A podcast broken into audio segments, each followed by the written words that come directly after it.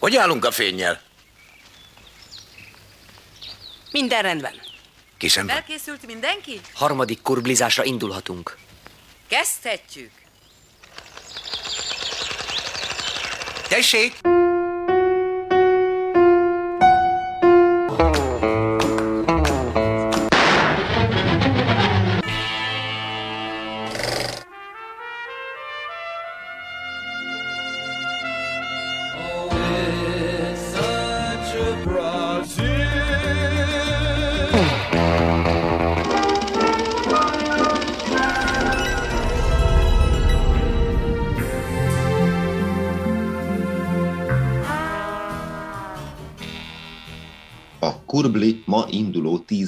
Sorozatában az amerikai független filmesek alkotásaival ismerkedhetünk 1969-től 1991-ig terjedőleg.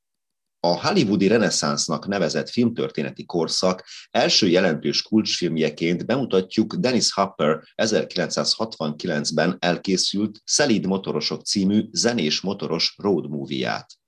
Vágvölgyi D. András, mikor személyesen beszélt Peter Fondával, a sztár azt mondta a szelíd motorosok kapcsán. Nem csak Kovács László operatőr volt magyar. Magyar volt a teljes kameracsapat és a világosítók. A kamerához használt Angenieux objektívet Zsigmond Vilmostól kapták. És tudja, ezek az emberek mind 1956 után jöttek el a maguk országából, a forradalom leverése után.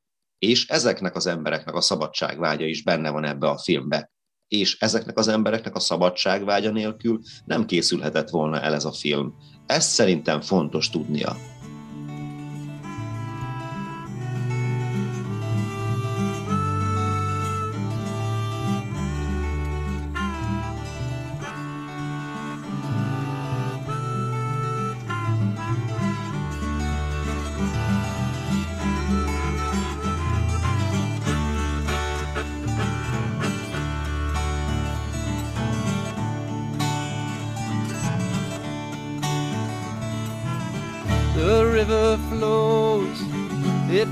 To the sea.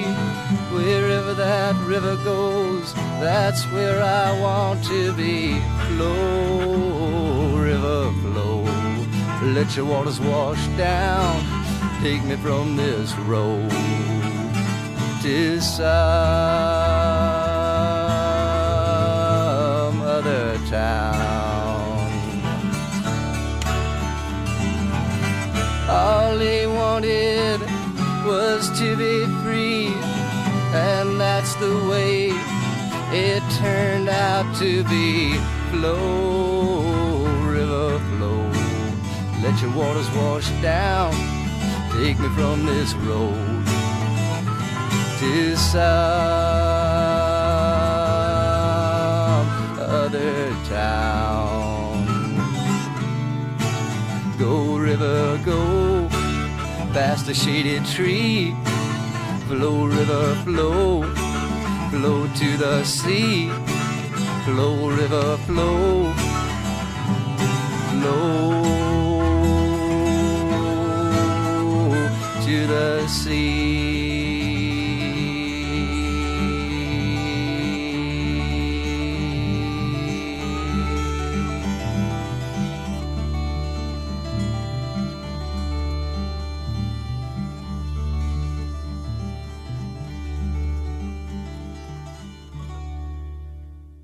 A film hősei a szabadságot keresik, pontosabban az amerikai szabadságot szeretnék újra átélni. De a szex, drog és rock and roll feltüzelt generációja mögötti szabadságeszményt és ideológiát mégsem sikerül megtalálniuk. Vagy ha meg is találják, semmiképp sem sikerül azt megtartani. Viszont a szülők bűneit megvilágító, főleg az 50-es években született generáció ebben a filmben találhatta meg a leginkább önmagát. Amit találnak, az a naív függetlenséget és igaz amerikai álmot és szabadságot álmodó ideológia hamissága és végessége. A szubkultúra lázadásának a kritikája is. A film hőseinek szabadsága groteszk módon eszenciálisan csak a menekülés, a strádán való száguldás idejére és terére korlátozódik. Láthatóvá válik az ideák fonákja, ahol a hippi ellenkultúra hulláma végül megtört, és ami a 70-es évek közepétől végül megszüli, majd bebetonozza a sokkal populárisabb és tompábban társadalomkritikus új Hollywood establishmentjét, melynek első igazi blockbustere Steven Spielberg 1975-ben bemutatott cápája. So I'd rather go and journey where the diamond crescent's glowing across the valley beneath the sacred mountain and wander through the forest. Where the trees have leaves of prisms and break the light in colors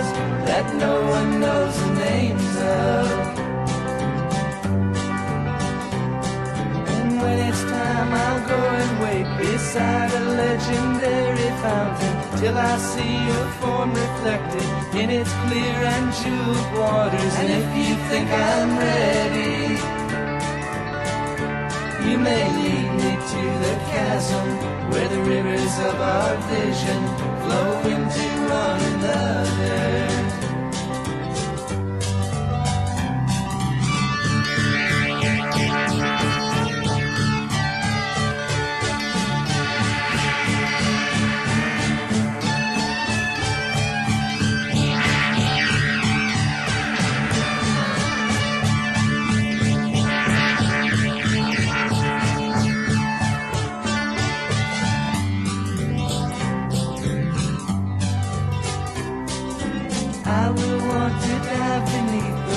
cascading water. She may beg, she may plead, she may argue with her logic and mention all the things I lose that really have no value. In the end, she will surely know I wasn't born to follow.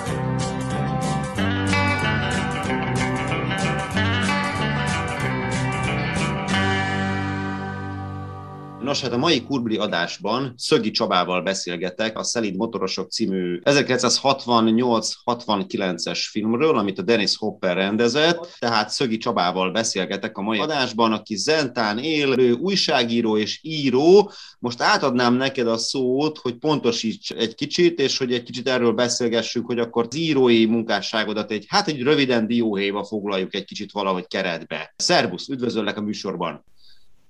Szevasz Csongi! Hát pontosítok például azzal, hogy mert újságíró az meginkább már csak a parkam hegyét csóválom hátulról így a, a, a médiának. Integetek, vagy beintegetek neki. Egyébként meg, hát igen, író ember vagyok, és hát ezt én nem is, nem is fokoznám, tehát jó irodalmat próbálok. Illetve még azt is mondhatnám, hogy mondjuk festő vagyok, aki nem tud festeni kézzel, azért betűkkel, szavakkal, hangokkal festek.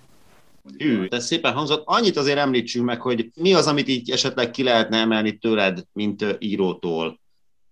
Hogyha ha ezt tágabb értelemben próbáljuk értelmezni, akkor a költészet az, amivel foglalkozom, és akkor ott belesorolhatjuk a regényeket és a, a novellákat és a, a verseket is, sőt a publicisztikai írásokat, amit egyébként a, a úgymond a nyomtatott médiában előszeretettel műveltem, meg szerintem művelni is fogom. Hát részint ugyanazt a regényt írom egész életemben, meg szerintem legtöbbünk így van vele. Mm.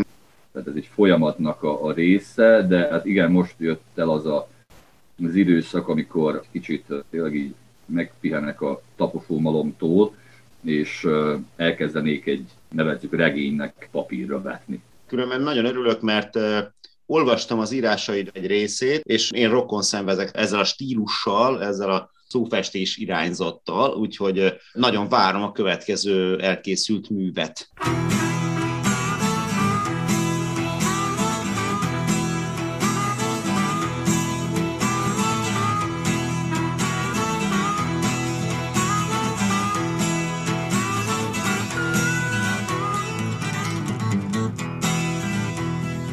Darkness at the break of noon, shadows even the silver spoon, the handmade blade, the child's balloon, eclipses both the sun and moon. Do you understand? You know too soon. There is no sense in trying.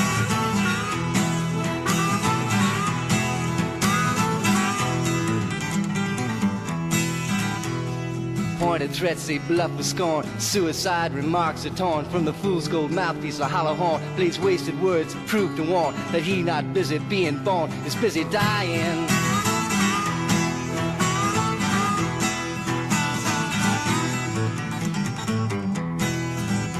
Temptation page flies out the door. You follow, find yourself at war. Watch waterfalls of pity roar. You feel to moan, but unlike before, you discover that you just be one more person crying.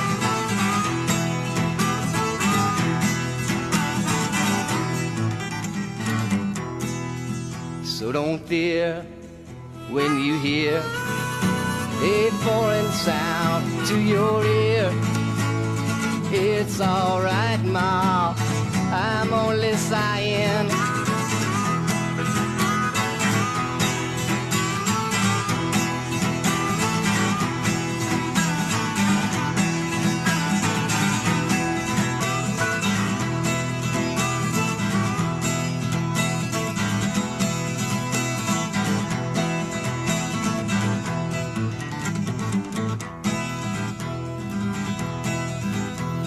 A question in your nerves is lit, yet you know there is no answer fit to satisfy. Ensure you not to quit, to keep it in your mind and not forget that it is not he or she or them or it that you belong to.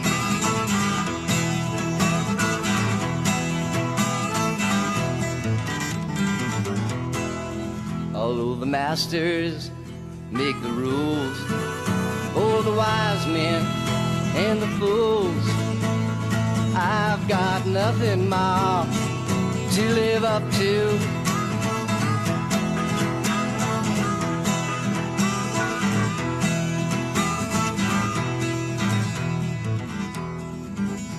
Or them that must obey authority that they do not respect in any degree, who despise their jobs, their destiny, speak jealously of them that are free, do what they do just to be nothing more than something they invest in.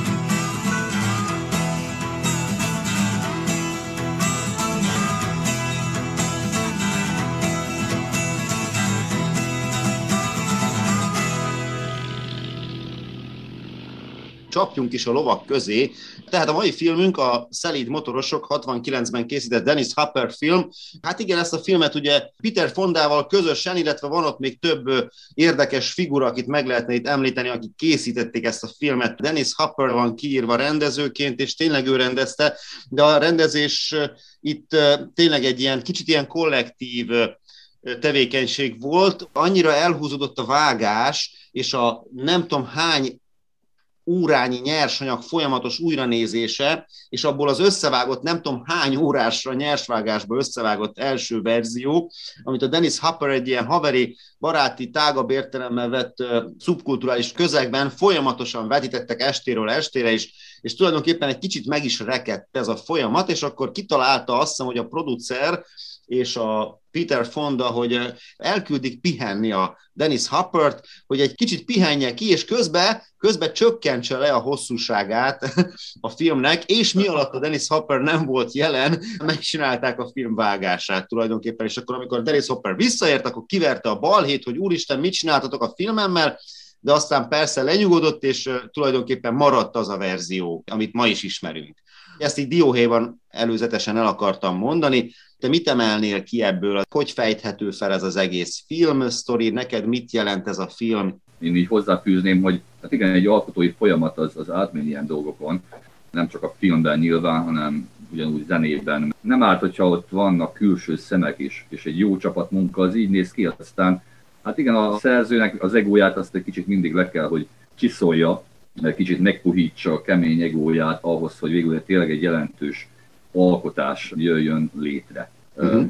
Szerintem ez, ez nagyon fontos, úgyhogy itt, itt nyilván ez történt.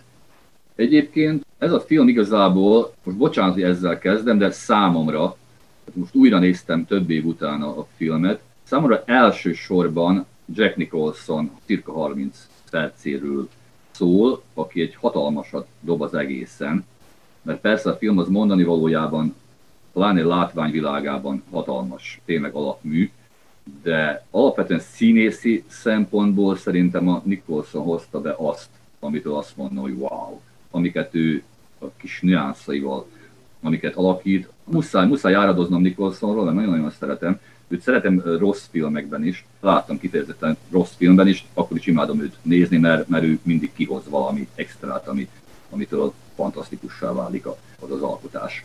Hát ugye ebbe a filmben még teljesen zöldfülű olyan értelemben, hogy nincs felfedezve. Igen, nagyon fontos, és már itt megjelenik azok a gesztusok, nem tudom, ahogy, ahogy meghúzza a Jim Beam-es üveget, hát az abszolút a legjobb whisky reklám, amit, amit életemben láttam. A tükörben néztem viszkívás közben, akkor lehet, hogy ez hasonló lett volna.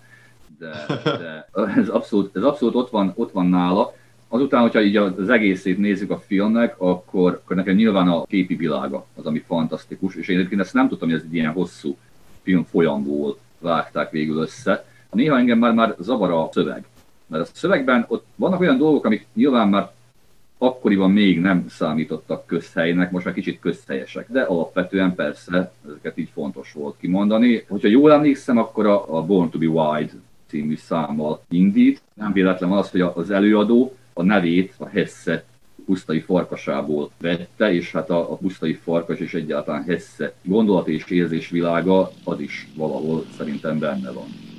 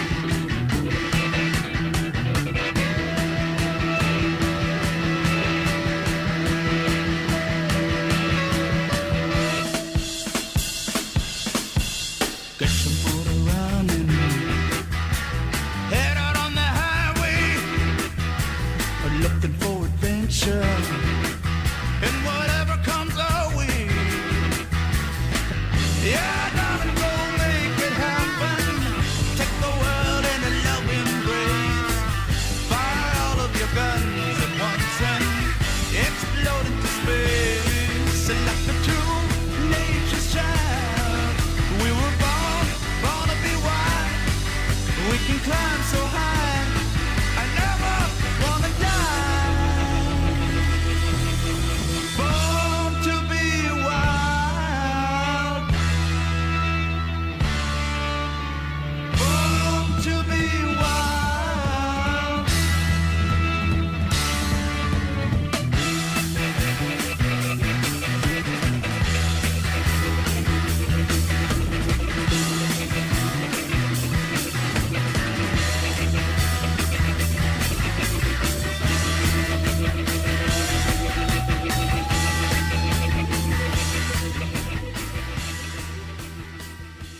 Ellenkultúra akkor már bent volt Amerikába, de a filmes megfelelőjét még nem találták meg, és ez az első olyan, ami a filmvásznon mutatja meg ezt az ellenkulturális mozgalmat. Hát igen, most valószínű, hogy a Dennis Hoppernél marad az egész, akkor lehet, hogy nem nem ilyen jól van artikulálva, mert tulajdonképpen itt be van mutatva az ellenkultúra kritikája is. Peter Fonda azt mondja a végén, hogy elszúrtuk.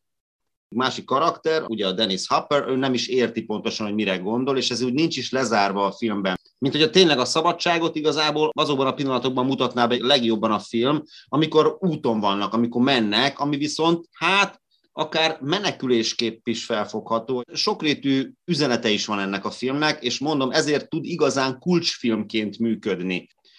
Hogy jön ez, hogy itt ellenkultúra és film? Röviden arról van szó, hogy a második világháború után bejön a televízió, és ez teljesen tönkreteszi ó Hollywoodot, és a nagy stúdiórendszerek, a nagy költségű filmjeikkel egyre kevésbé voltak népszerűek, és a legnagyobb stúdiók is kezdtek befulladni, így az 50-es években már ez beindult, és a 60-as évek közepére ez azért eléggé keményen meg is szilárdult, és közben pedig a fiatalabb úttörő filmesek, meg persze azért nyilván ezek a vadhajtások, ezek megszülték azt, amit ma úgy hívunk, hogy hollywoodi reneszánsz időszaka, ami 75-ig tart, 75-ben készíti el Steven Spielberg a cápát, és a cápából jön be az, a, az az új hollywoodi filmstílus, ami utána sokkal kevésbé kritikus szemléletű, hanem inkább ilyen mainstream irányba viszi el ezt az egészet.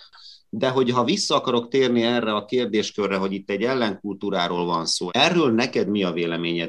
Induljunk el a beat-től és akkor aztán a hippin keresztül, és akkor megint visszacsatolva Hunter S. Thompsonra, ugye a nyers gonzóságra, valahol ilyen angyali figurák jelennek meg a 2 plusz 1 főhősben. Szerintem a művészet az egy magasabb fokú valóság, mint amit így realitásnak nevezünk.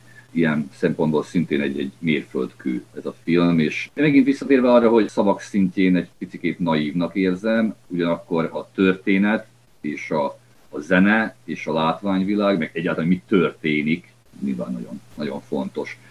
Ha ezek az ellenkulturális dolgok megjelennek, akkor az emberekben az nyilván valamit fölpiszkál, és szerintem ott nagyon könnyen meg, megjelenik az irigység. Az, hogy ők elítélik őket, meg aztán tettlegességhez is folyamodnak, abban egy fajta irigység van. Tehát, hogy igazából szerintem szeretnének a, a helyükben lenni, csak valahol nincs hozzá merszük. Igen, igen, igen, ez a vidéki Amerika, ez különben nem nagyon sokat különbözik más ilyen provinciálisabb berendezkedésű lokáloktól, mert ez szerintem nem kell, hogy Amerika legyen feltétlenül, ez bárhol lehet a világban. Amikor valaki messziről jön be egy ilyen közegbe, azt valahol mindig fenntartással kezelik, és itt van egy ilyen kisebbség komplexusos lokál patrióta szemlélet, ami félmer nem tudja, valaki jött valahonnan, és nem ismeri idegen, itt már megint akkor a Jack Nicholson, aki értelmiségi is, és ő az, aki egy plusz értéket képvisel, és aztán meg ugye átmegyünk egy ilyen elég durva drámába, a Jack Nicholson halála egy picit nekem még azért is tud dramaturgiailag még rátenni egy lapáttal, mert tulajdonképpen itt meg kellett volna, hogy törjön valami, de nem törik meg, hanem ők mennek tovább ketten, sőt, mi több, ők végigjárják ezt az utat, amit előzetesen kitaláltak, hogy hárman fognak bejárni, és akkor ott már érezni, hogy itt már valami elveszett. Te ezt hogy észlelted? Abszolút bólogatok. Hát a Nicholson, mint ugye alkoholista ügyvéd. Hosszú lenne erről beszélni, hogy, hogy nyilván egy ügyvéd az, hogy milyen fajta társadalmi nyomás van rajta, meg milyen lelkiismereti nyomás, meg stb. És akkor akár azért fordulhat mondjuk az alkoholhoz. Nem kellett, hogy megtörjön. Pont az a jó, hogy nem, nem tört meg semmi.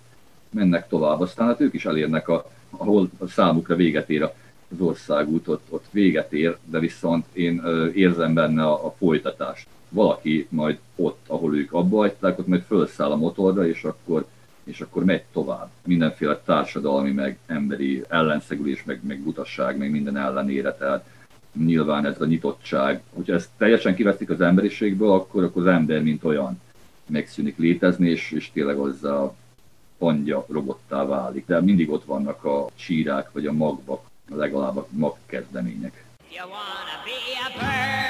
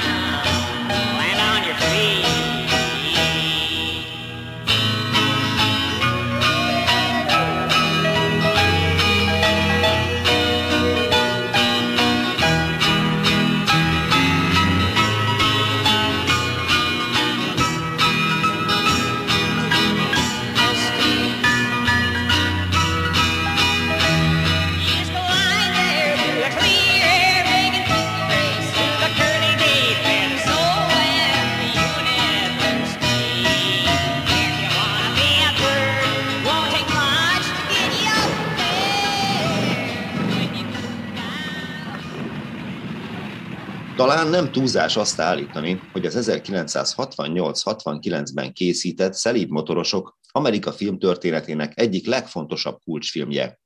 Az ellenkultúra zászlóvivőjévé váló alkotás magán viseli a nagyjából 1959-től 75-ig tartó hollywoodi reneszánsz korszakának szinte minden ideológiai, kulturális, társadalmi, ó-hollywoodi kritikáját, vagyis vietnámi háború ellenesség, a szülők és vagy a rendszer ellen lázadók, a fekete erő, vagyis Black Power, a női emancipációs mozgalmak, a hippi, a beat és a rockzene lázadói, intolerancia kritika, fogyasztói társadalom kritika és a konzervatív, háborúpárti, jobboldali republikánus marihuana ellenes társadalom kritikája. A film továbbá nagykorúsítja a road movie és a motoros film műfaját, elsőként emeli be és teszi nyomatékosan a narratíva és a dramaturgia elemévé a kortárs rock and roll zenét. Megerősíti a korabeli drogfilmek arhetípusát. A fű és az LSD mellett erősíti a kokain filmi megjelenítésének diskurzusát. Kassza sikere pedig bebizonyítja, hogy a kisköltségvetésű anti-hollywoodi technikával készült, realista független szerzők művei, vagy a populáris B-szériás Exploitation, Roger Carmen nevével fémjelzett filmek esztétikájának a továbbgondolása is sok bevételt hozhat a nagyobb filmgyárak számára. A filmben megjelenő színészek és a stáb több tagja is kultfigurák, akikről nagyon sokat lehetne beszélgetni, úgy, ahogy a 60-as évek Amerikájáról. Abban az időben, amikor Roger Carmen vezette Hollywood Vietcongjait, ezek a lázadó exploitation, blaxploitation és sexploitation filmek taroltak a fiatalok körében. Quentin Tarantino kedvenc filmtörténeti korszaka ez, ahol például a legutóbbi filmje, a Volt egyszer egy Hollywood is játszódik. Sing, sing.